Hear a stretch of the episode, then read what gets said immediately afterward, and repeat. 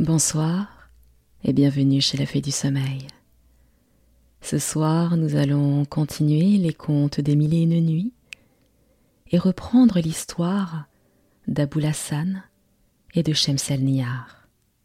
Très bonne écoute à vous. 191e nuit. Sire, poursuivit-elle, l'esclave confidente de Shemselnihar s'étant retirée, le prince de Perse et Ebn Taher oublièrent qu'elle venait de les assurer qu'ils n'avaient rien à craindre. Ils examinèrent toute la galerie, et ils furent saisis d'une frayeur extrême lorsqu'ils connurent qu'il n'y avait pas un seul endroit où ils pussent s'échapper, au cas que le calife ou quelques-uns de ses officiers s'avisassent d'y venir. Une grande clarté qu'ils virent tout à coup du côté du jardin, au travers des jalousies, les obligea de s'en approcher pour voir d'où elle venait. Elle était causée par cent flambeaux de cire blanche, qu'autant de jeunes eunuques noirs portaient à la main. Ces eunuques étaient suivis de plus de cent autres plus âgés, tous de la garde des dames du palais du calife, habillés et armés d'un sabre, de même que ceux dont j'ai déjà parlé. Et le calife marchait après eux, entre Mesrour, leur chef, qu'il avait à sa droite, et Vassif, leur second officier, qu'il avait à sa gauche. Shemsel Nihar attendait le calife à l'entrée d'une allée accompagnée de vingt femmes toutes d'une beauté surprenante et ornées de colliers et de pendants d'oreilles de gros diamants, et d'autres dont elles avaient la tête toute couverte. Elles chantaient au son de leur instrument et formaient un concert charmant. La favorite ne vit pas plutôt paraître ce prince qu'elle s'avança et se prosterna à ses pieds mais faisant cette action. Prince de Perse, dit-elle en elle-même, si vos tristes yeux sont témoins de ce que je fais, jugez de la rigueur de mon sort. C'est devant vous que je voudrais m'humilier ainsi. Mon cœur n'y sentirait aucune répugnance. Le calife fut ravi de voir Shemselnihar. Levez-vous, madame, lui dit-il, approchez-vous. Je me sais, mauvais gré à moi-même, de m'être privé si longtemps du plaisir de vous voir.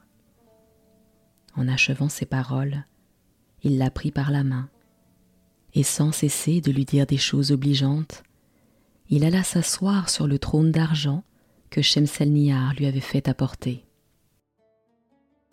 Cette dame s'assit sur un siège devant lui, et les vingt femmes formèrent un cercle autour d'eux sur d'autres sièges, pendant que les jeunes eunuques, qui tenaient les flambeaux, se dispersèrent dans le jardin, à certaines distances les uns des autres, afin que le calife jouît du frais de la soirée plus commodément.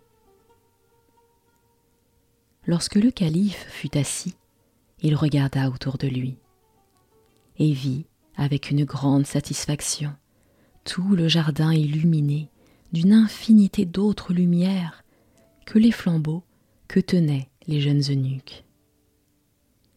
Mais il prit garde que le salon était fermé. Il s'en étonna et en demanda la raison. On l'avait fait exprès pour le surprendre. En effet, il n'eut pas plutôt parlé que les fenêtres s'ouvrirent tout à la fois, et qu'il le vit illuminé au dehors et en dedans d'une manière tout autrement bien mieux entendue qu'il ne l'avait vue auparavant.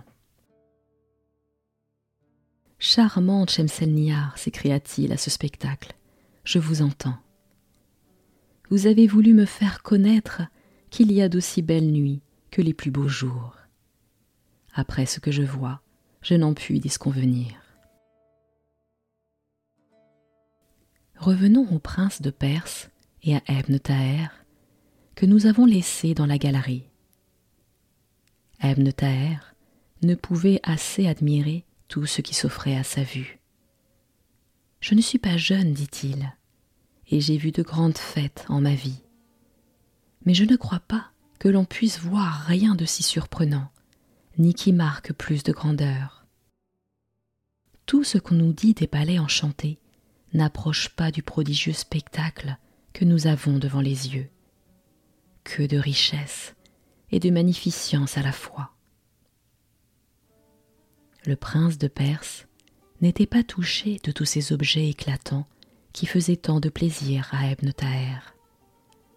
Il n'avait des yeux que pour regarder Shemselnihar, et la présence du calife le plongeait dans une affliction inconcevable.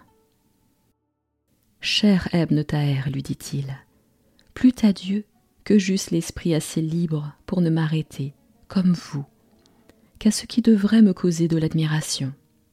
Mais hélas, je suis dans un état bien différent. Tous ces objets ne servent qu'à augmenter mon tourment. Puis-je voir le calife tête à tête avec ce que j'aime et ne pas mourir de désespoir? Faut-il qu'un amour aussi tendre que le mien soit troublé par un rival si puissant? Ciel, que mon destin est bizarre et cruel. Il n'y a qu'un moment que je m'estimais l'amant du monde le plus fortuné. Et dans cet instant, je me sens frapper le cœur d'un coup qui me donne la mort. Je n'y puis résister, mon cher Ebn Ma patience est à bout. Mon mal m'accable et mon courage y succombe. En prononçant ces derniers mots, il vit qu'il se passait quelque chose dans le jardin qui l'obligea de garder le silence et d'y prêter attention. En effet, le calife avait ordonné à une des femmes qui était près de lui de chanter sur son luth. Et elle commençait à chanter. Les paroles qu'elle chanta étaient fort passionnées.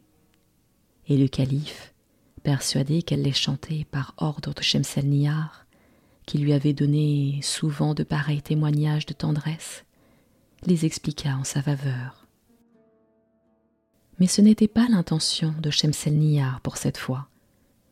Elle les appliquait à son cher Ali M de Bécard. Et elle se laissa pénétrer d'une si vive douleur d'avoir devant elle un objet dont elle ne pouvait plus soutenir la présence qu'elle s'évanouit.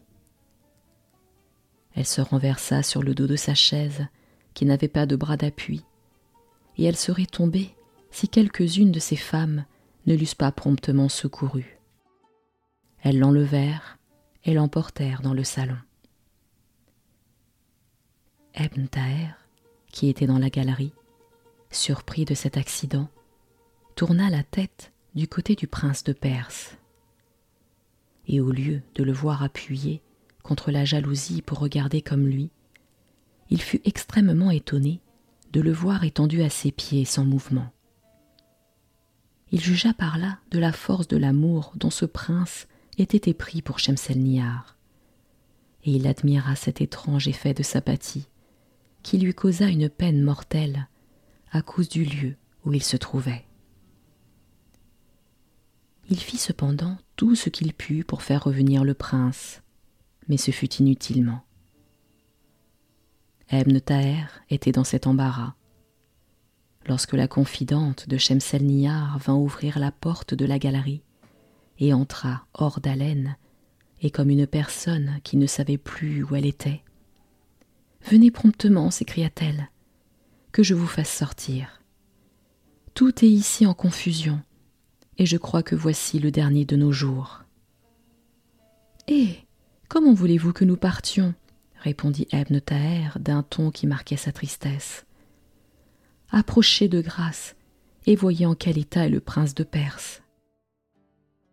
Quand l'esclave le vit évanoui, elle courut chercher de l'eau sans perdre le temps de discourir et revint en peu de moments. Enfin, le prince de Perse, après qu'on lui eut jeté de l'eau sur le visage, reprit ses esprits. Prince, lui dit alors Ebn Taher, nous courons risque de périr ici, vous et moi, si nous y restons davantage. Faites donc un effort, et nous sauvons au plus vite. Il était si faible qu'il ne put se lever tout seul. Ebn et la confidente lui donnèrent la main. Et, le soutenant des deux côtés, ils allèrent jusqu'à une petite porte de fer qui s'ouvrait sur le Tigre. Ils sortirent par là et s'avancèrent jusque le bord d'un petit canal qui communiquait au fleuve. La confidente frappa des mains, et aussitôt un petit bateau parut et vint à eux avec un seul rameur. Ali Ebn Bekar et son compagnon s'embarquèrent, et l'esclave confidente demeura sur le bord du canal. D'abord que le prince se fut assis dans le bateau, il étendit une main du côté du palais, et, mettant l'autre sur son cœur, Cher objet de mon âme, s'écria-t-il d'une voix faible, recevez ma foi de cette main, pendant que je vous assure de celle-ci que mon cœur conservera éternellement le feu dont il brûle pour vous. En cet endroit, Scheherazade s'aperçut qu'il était jour. Elle se tut, et la nuit suivante, elle reprit la parole dans ces termes.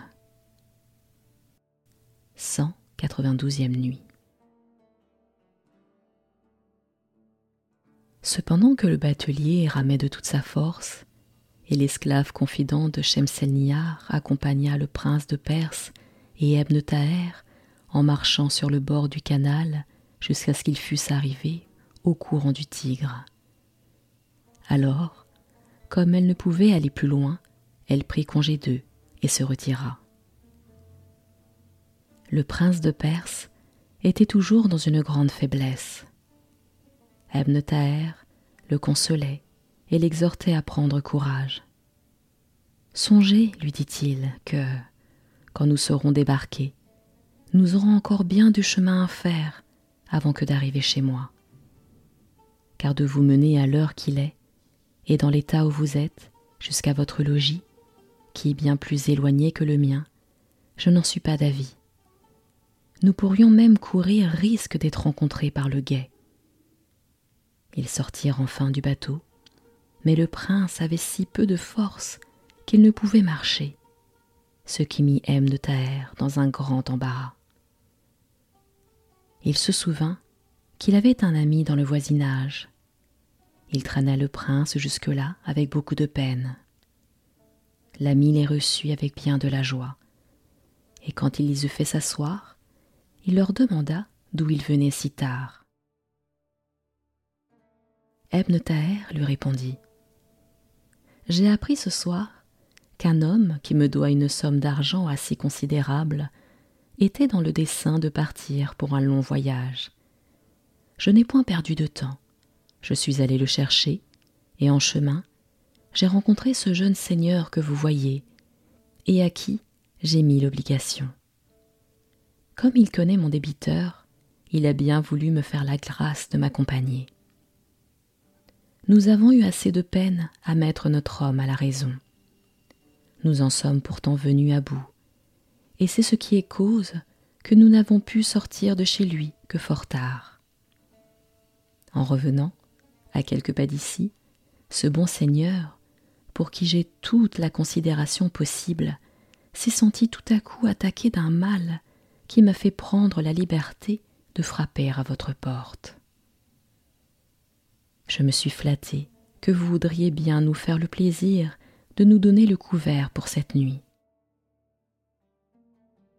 L'ami d'Ebn Taher se paya de cette fable, leur dit qu'ils étaient les bienvenus, et offrit au prince de Perse, qu'il ne connaissait pas, toute l'assistance qu'il pouvait désirer.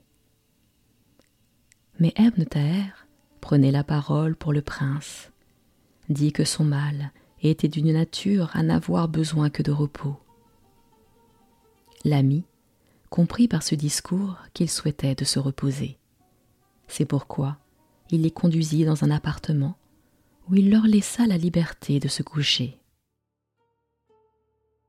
Si le prince de Perse dormit, ce fut d'un sommeil troublé par des songes fâcheux qui lui représentaient Shemselnihar évanoui au pied du calife et l'entretenait dans son affliction. Ebn qui avait une grande impatience de se voir chez lui, et qui ne doutait pas que sa famille ne fût dans une inquiétude mortelle, car il ne lui était jamais arrivé de coucher dehors, se leva et partit de bon matin, après avoir pris congé de son ami, qui s'était levé pour faire sa prière de la pointe du jour. Enfin, il arriva chez lui, et la première chose que fit le prince de Perse, qui s'était fait un grand effort pour marcher, fut de se jeter sur un sofa, aussi fatigué que s'il eût fait un long voyage. Comme il n'était pas en état de se rendre à sa maison, Ebn Taher lui fit préparer une chambre, afin qu'on ne fût point en peine de lui. Il envoya dire à ses gens l'état et le lieu où il était.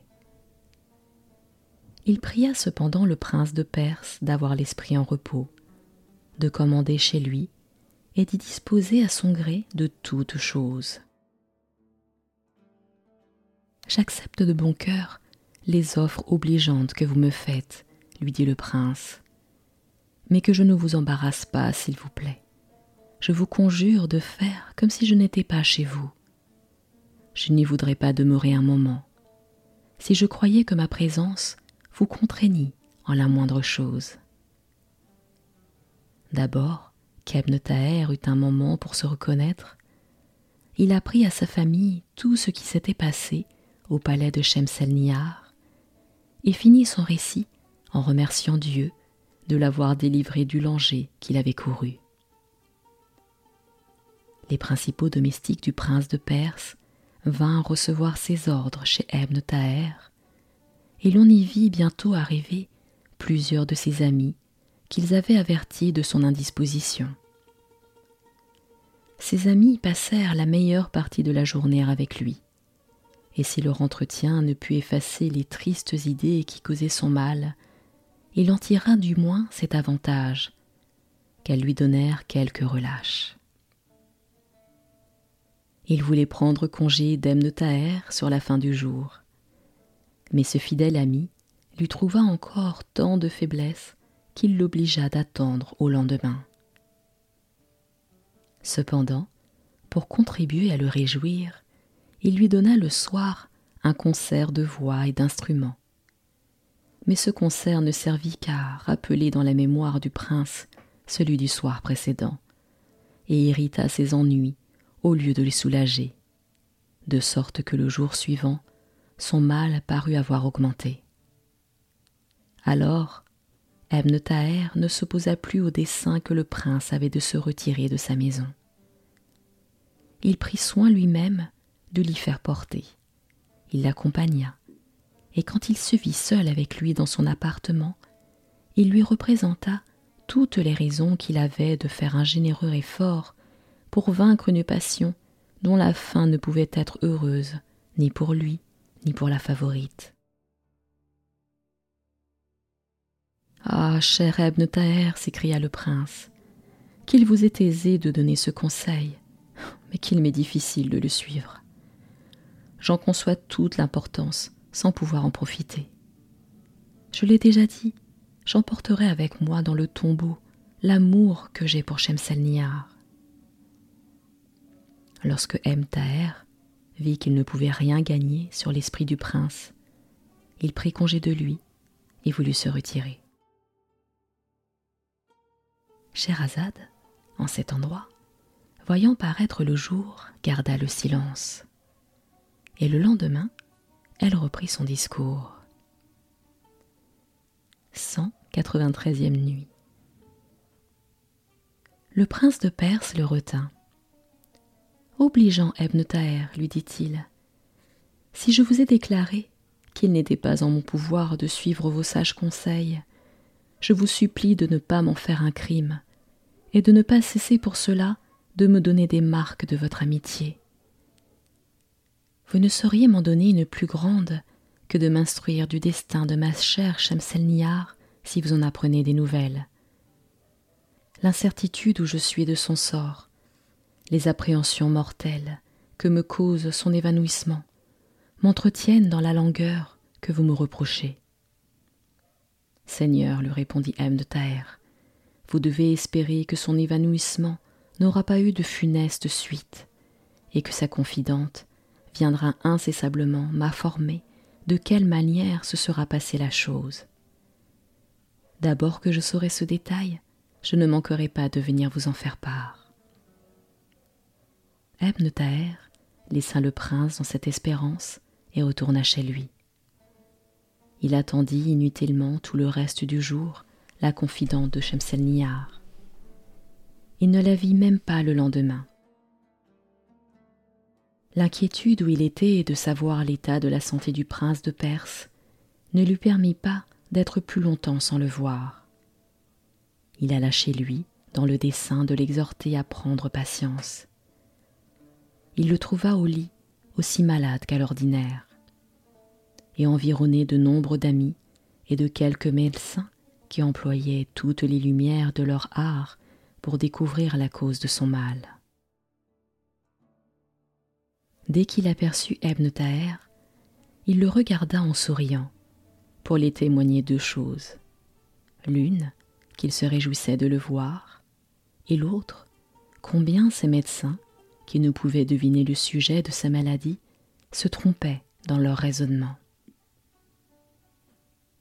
Les amis et les médecins se retirèrent les uns après les autres, de sorte qu'Ebn Taher demeura seul avec le malade il s'approcha de son lit pour lui demander comment il se trouvait depuis qu'il ne l'avait vu. Je vous dirai, lui répondit le prince, que mon amour, qui prend continuellement de nouvelles forces, et l'incertitude de la destinée de l'aimable Shemselnihar augmentent mon mal à chaque moment et me mettent dans un état qui afflige mes parents et mes amis, et déconcerte mes médecins qui n'y comprennent rien. Vous ne sauriez croire, ajouta-t-il, combien je souffre de voir tant de gens qui m'importunent et que je ne puis chasser honnêtement. Vous êtes le seul dont je sens que la compagnie me soulage. Mais enfin, ne me dissimulez rien, je vous en conjure. Quelle nouvelle m'apportez-vous de Shemselnihar Avez-vous vu sa confidente? Que vous a-t-elle dit? Ebn Taher répondit qu'il ne l'avait pas vue il n'eut pas plutôt appris au prince cette triste nouvelle que les larmes lui vinrent aux yeux. Il ne put repartir un seul mot, tant il avait le cœur serré. Prince, reprit alors Ebn Taher, permettez-moi de vous remontrer que vous êtes trop ingénieux à vous tourmenter. Au nom de Dieu, essuyez vos larmes. Quelques-uns de vos gens peut entrer en ce moment, et vous savez avec quel soin vous devez cacher vos sentiments qui pourrait être démêlé par là. Quelque chose que put dire ce judicieux confident, il ne fut pas possible au prince de retenir ses pleurs. Sage, Ebn s'écria-t-il quand l'usage de la parole lui fut revenu. Je puis bien empêcher ma langue de révéler le secret de mon cœur, mais je n'ai pas de pouvoir sur mes larmes, dans un si grand sujet de craindre pour Shemselnihar. Si cet adorable et objet unique de mes désirs n'était plus au monde, je ne lui survivrais pas un moment. Rejeter une pensée si affligeante, répliqua Ebn Taher. Shemselnihar vit encore, vous n'en devez pas douter. Si elle ne vous a pas fait savoir de ces nouvelles, c'est qu'elle n'en a pas pu trouver l'occasion. Et j'espère que cette journée ne se passera point que vous n'en appreniez. Il ajouta à ce discours plusieurs autres consolations, après quoi il se retira. Ebn Taher fut à peine de retour chez lui que la confidente de Shemselnihar arriva. Elle avait un air triste et il en conçut un mauvais présage. Il lui demanda de connaître des nouvelles de sa maîtresse. Apprenez-moi auparavant des vôtres, lui répondit la confidente, car j'ai été dans une grande peine de vous savoir partir dans l'état où le prince était. Ebn Taher lui raconta ce qu'elle voulait savoir, et lorsqu'il eut achevé, l'esclave prit la parole. Si le prince de Perse, lui dit-elle, a souffert et souffre encore pour sa maîtresse, elle n'a pas moins de peine que lui. Après que je vous eus quitté, poursuivit-elle, je retournai au salon, où je trouvai que Nihar n'était pas encore revenu de son évanouissement. Quelque soulagement qu'on eût tâché de lui apporter. Le calife était assis près d'elle, avec toutes les marques d'une véritable douleur. Il demandait à toutes les femmes, et à moi particulièrement, si nous n'avions aucune connaissance de la cause de son mal. Mais nous gardâmes le secret, et nous lui dîmes tout autre chose que ce que nous n'ignorions pas. Nous étions cependant tout en pleurs de la voir souffrir si longtemps, et nous n'oublions rien de tout ce que nous pouvions imaginer pour la secourir. Enfin, il était bien minuit lorsqu'elle revint à elle. Le calife, qui avait eu la patience d'attendre ce moment, en témoigna beaucoup de joie et demanda à Shemselnihar d'où ce mal pouvait lui être venu. Dès qu'elle entendit sa voix, elle fit un effort pour se mettre sur son séant, et après lui avoir baisé les pieds, avant qu'il pût l'en empêcher. Sire, dit-elle, j'ai à me plaindre du ciel de ce qu'il ne m'a pas fait la grâce entière de me laisser expirer aux pieds de votre majesté, pour vous marquer par là jusqu'à quel point je suis pénétré par vos bontés. Je suis bien persuadé que vous m'aimez, lui dit le calife, mais je vous commande de vous conserver pour l'amour de moi. Vous avez apparemment fait aujourd'hui quelques excès qui vous aura causé cette indisposition. Prenez-y garde. Et je vous prie de vous en abstenir une autre fois. Je suis bien aise de vous voir en meilleur état, et je vous conseille de passer la nuit au lieu de retourner à votre appartement, de crainte que le mouvement ne vous en soit contraire. À ces mots, il ordonna qu'on apportât un doigt de vin qui lui fut prendre pour lui donner des forces. Après cela, il prit congé d'elle et se retira dans son appartement. Dès que le calife fut parti, ma maîtresse me fit signe de m'approcher. Elle me demanda de vos nouvelles avec inquiétude je l'assurai qu'il y avait longtemps que vous n'étiez plus dans le palais, et lui mis l'esprit en repos de ce côté-là. Je me gardai bien de lui parler de l'évanouissement du prince de Perse, de peur de la faire retomber dans un état d'où nos soins l'avaient tirée avec tant de peine. Mais ma précaution fut inutile, comme vous l'allez entendre. Prince, s'écria-t-elle alors, je renonce désormais à tous les plaisirs tant que je serai privée de celui de ta vue. Si j'ai bien pénétré dans ton cœur, je ne fais suivre que ton exemple. Tu ne cesseras de verser des larmes que tu ne m'aies retrouvées. Il est juste que je pleure et que je m'afflige jusqu'à ce que tu sois rendu à mes vœux. En achevant ces paroles, qu'elle prononça d'une manière qui marquait la violence de sa passion, elle s'évanouit une seconde fois entre mes bras. En cet endroit, Scheherazade, voyant paraître le jour, cessa de parler. La nuit suivante, elle poursuivit de cette sorte. 194e nuit. La confidente de Shemselnihar continua de raconter à Ebn Taher tout ce qui était arrivé à sa maîtresse depuis son premier évanouissement.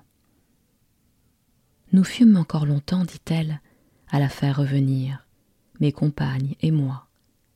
Elle revint enfin, alors je lui dis Madame, êtes-vous donc résolue de vous laisser mourir et de nous faire mourir nous-mêmes avec vous? Je vous supplie, au nom du prince de Perse, pour qui vous avez intérêt de vivre, de vouloir conserver vos jours. De grâce, laissez-vous persuader et faites les efforts que vous vous devez à vous-même à l'amour du prince et à notre attachement pour vous. Je vous suis bien obligée, reprit-elle, de vos soins, de votre zèle et de vos conseils. Mais hélas, peuvent-ils m'être utiles? Il ne nous est pas permis de nous flatter de quelque espérance. Et ce n'est que dans le tombeau que nous devons attendre la fin de nos tourments. Une de mes compagnes voulut la détourner de ses tristes pensées en chantant un air sur son luth. Mais elle lui imposa silence et lui ordonna, comme à toutes les autres, de se retirer. Elle ne retint que moi pour passer la nuit avec elle. Quelle nuit, ô ciel Elle la passa dans les pleurs et dans les gémissements, et notamment sans cesse le prince de Perse.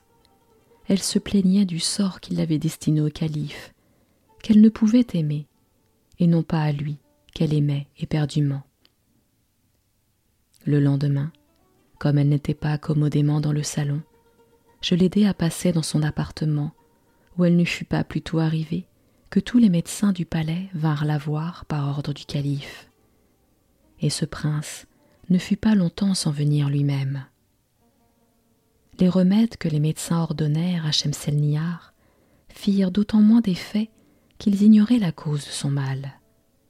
Et la contrainte où la mettait la présence du calife ne faisait que l'augmenter.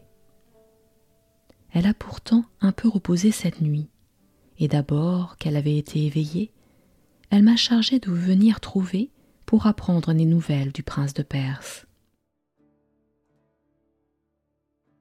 Je vous ai déjà informé de l'état où il est, lui dit Ebn Taher. Ainsi, retournez vers votre maîtresse et l'assurez que le prince de Perse attendait de ses nouvelles avec la même impatience qu'elle en attendait le lui. Exhortez-la surtout à se modérer et à se vaincre, de peur qu'il ne lui échappe devant le calife quelques paroles qui pourraient nous perdre avec elle. Pour moi, reprit la confidente, je vous l'avoue, je crains tout de ces transports. J'ai pris la liberté de lui dire ce que je pensais là-dessus, et je suis persuadée qu'elle ne trouvera pas mauvais que je lui en parle encore de votre part. Ebn Taher, qui ne faisait que d'arriver chez le prince de Perse, ne jugea point à propos d'y retourner si tôt et de négliger des affaires importantes qui lui étaient survenues en rentrant chez lui. Il y alla seulement sur la fin du jour. Le prince était seul et ne se portait pas mieux que le matin.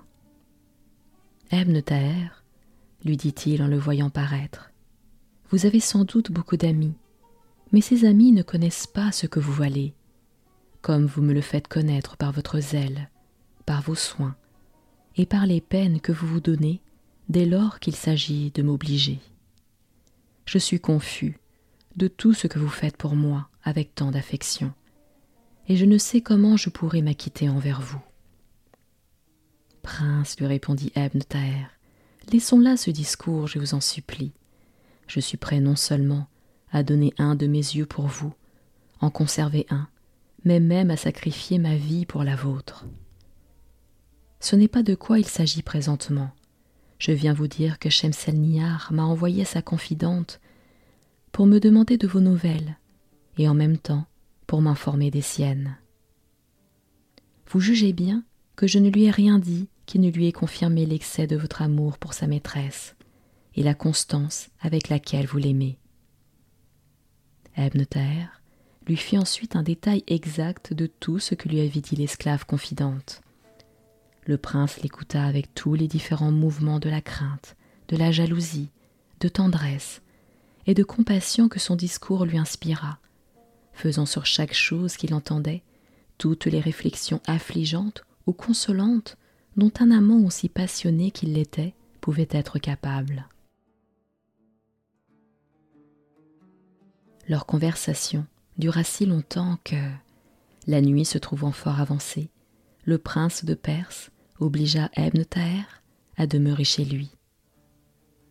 Le lendemain matin, comme ce fidèle ami s'en retournait au logis, il vit venir à lui une femme qu'il reconnut pour la confidente de Shemselnihar, et qui, l'ayant abordé, lui dit Ma maîtresse vous salue, et je viens vous prier de sa part de rendre cette lettre au prince de Perse.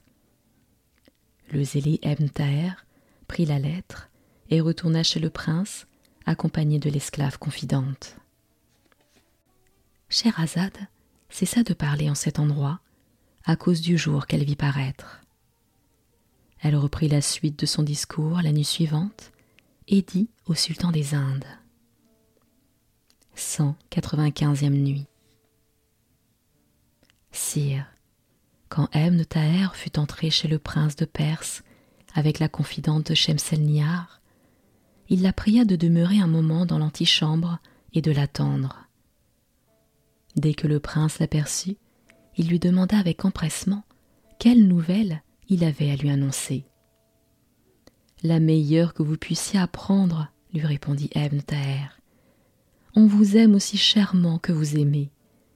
La confidente de Shemselnihar est dans votre antichambre. Elle vous apporte une lettre de la part de sa maîtresse. Elle n'attend que votre ordre pour entrer. Qu'elle entre s'écria le prince avec un transport de joie. En disant cela, il se mit sur son séant pour la recevoir. Comme les gens du prince étaient sortis de la chambre, d'abord qu'ils avaient vu Ebn Taher, afin de le laisser seul avec leur maître, Ebn Taher alla ouvrir la porte lui-même et fit entrer la confidente. Le prince la reconnut et la reçut d'une manière fort obligeante.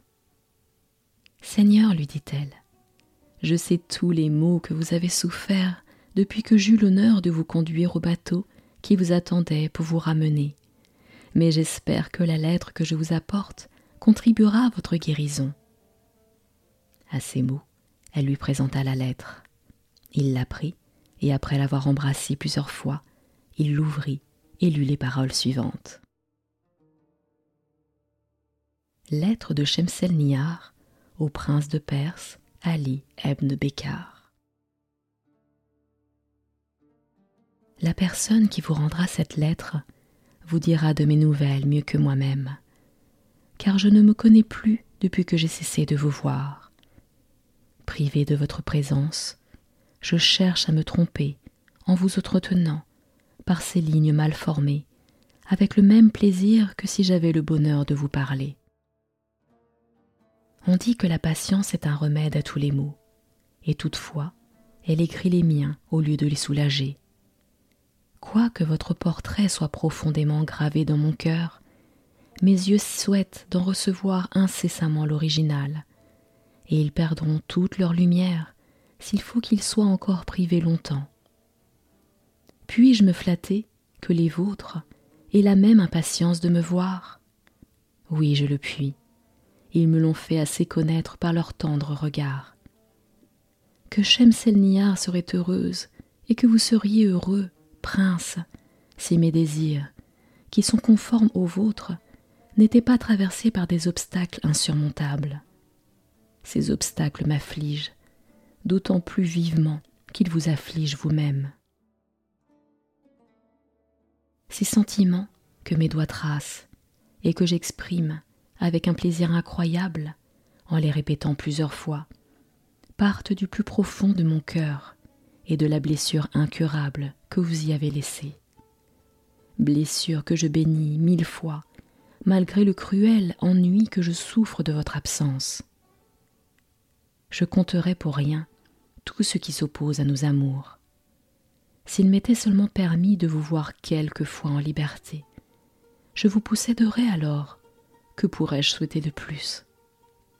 Ne vous imaginez pas que mes paroles disent plus que je ne pense. Hélas, de quelque expression que je puisse servir, je sens bien que je pense plus de choses que je ne vous en dis. Mes yeux, qui sont dans une veille continuelle, et qui versent incessamment des pleurs en attendant qu'il vous revoie.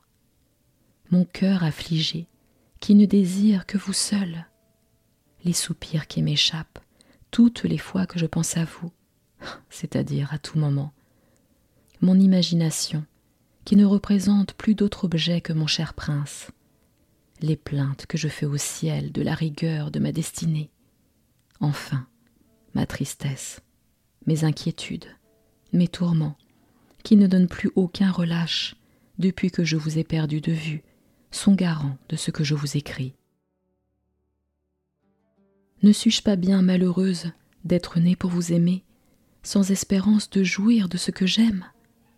Cette pensée désolante m'accable à un point que je mourrais si je n'étais pas persuadée que vous m'aimez. Mais une si douce consolation balance mon désespoir et m'attache à la vie.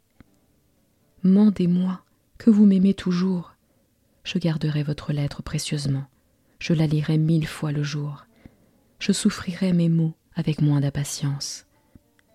Je souhaite que le ciel cesse d'être irrité contre nous et nous fasse trouver l'occasion de nous dire sans contrainte que nous nous aimons et que nous ne cesserons jamais de nous aimer. Adieu. Je salue Ebn Taher, à qui nous avons tant d'obligations l'un et l'autre. 196e nuit. Le prince de Perse ne se contenta pas d'avoir lu une fois cette lettre. Il lui sembla qu'il l'avait lue avec trop peu d'attention.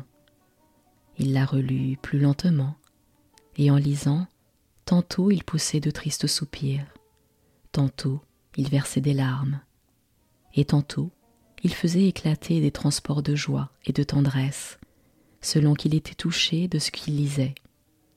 Enfin, il ne se laissait point de parcourir des yeux des caractères tracés par une si charmante, et il se préparait à les lire pour la troisième fois lorsque M. Taher lui représenta que la confidente n'avait pas de temps à perdre et qu'il devait songer à faire réponse. Hélas, s'écria le prince, comment voulez-vous que je fasse réponse à une lettre si obligeante? En quels termes m'exprimerai-je dans le trouble où je suis? J'ai l'esprit agité de mille pensées cruelles, et mes sentiments se détruisent au moment que je les ai conçus pour faire place à d'autres. Pendant que mon corps se ressent des impressions de mon âme, comment pourrais-je tenir les papiers et conduire la canne pour former des lettres? En parlant ainsi, il tira d'un petit bureau qu'il avait près de lui du papier, une canne taillée et un cornet où il y avait de l'encre. Scheherazade, apercevant le jour en cet endroit, interrompit sa narration. Elle en reprit la suite le lendemain et dit à Schahriar 197e nuit. Sire, le prince de Perse, avant que d'écrire, donna la lettre de Shemselnihar à Ebn Taher et le pria de la tenir ouverte pendant qu'il écrirait afin que, jetant les yeux dessus, il vit mieux ce qu'il devait y répondre. Il commença d'écrire, mais les larmes qui lui tombaient des yeux sur son papier l'obligèrent plusieurs fois de s'arrêter pour les laisser couler librement. Il acheva enfin sa lettre et la donna à Ebn Taher. Lisez-la, je vous prie, lui dit-il, et me faites la grâce de voir si le désordre où est mon esprit m'a permis de faire une réponse raisonnable. Ebn la prit et lut ce qui suit. Et c'est ainsi que s'achève la deuxième partie de l'histoire du prince de Perse et de Shemselnihar. Je vous retrouve très prochainement pour la suite de cette histoire et pour découvrir la lettre écrite par le prince de Perse. À très bientôt.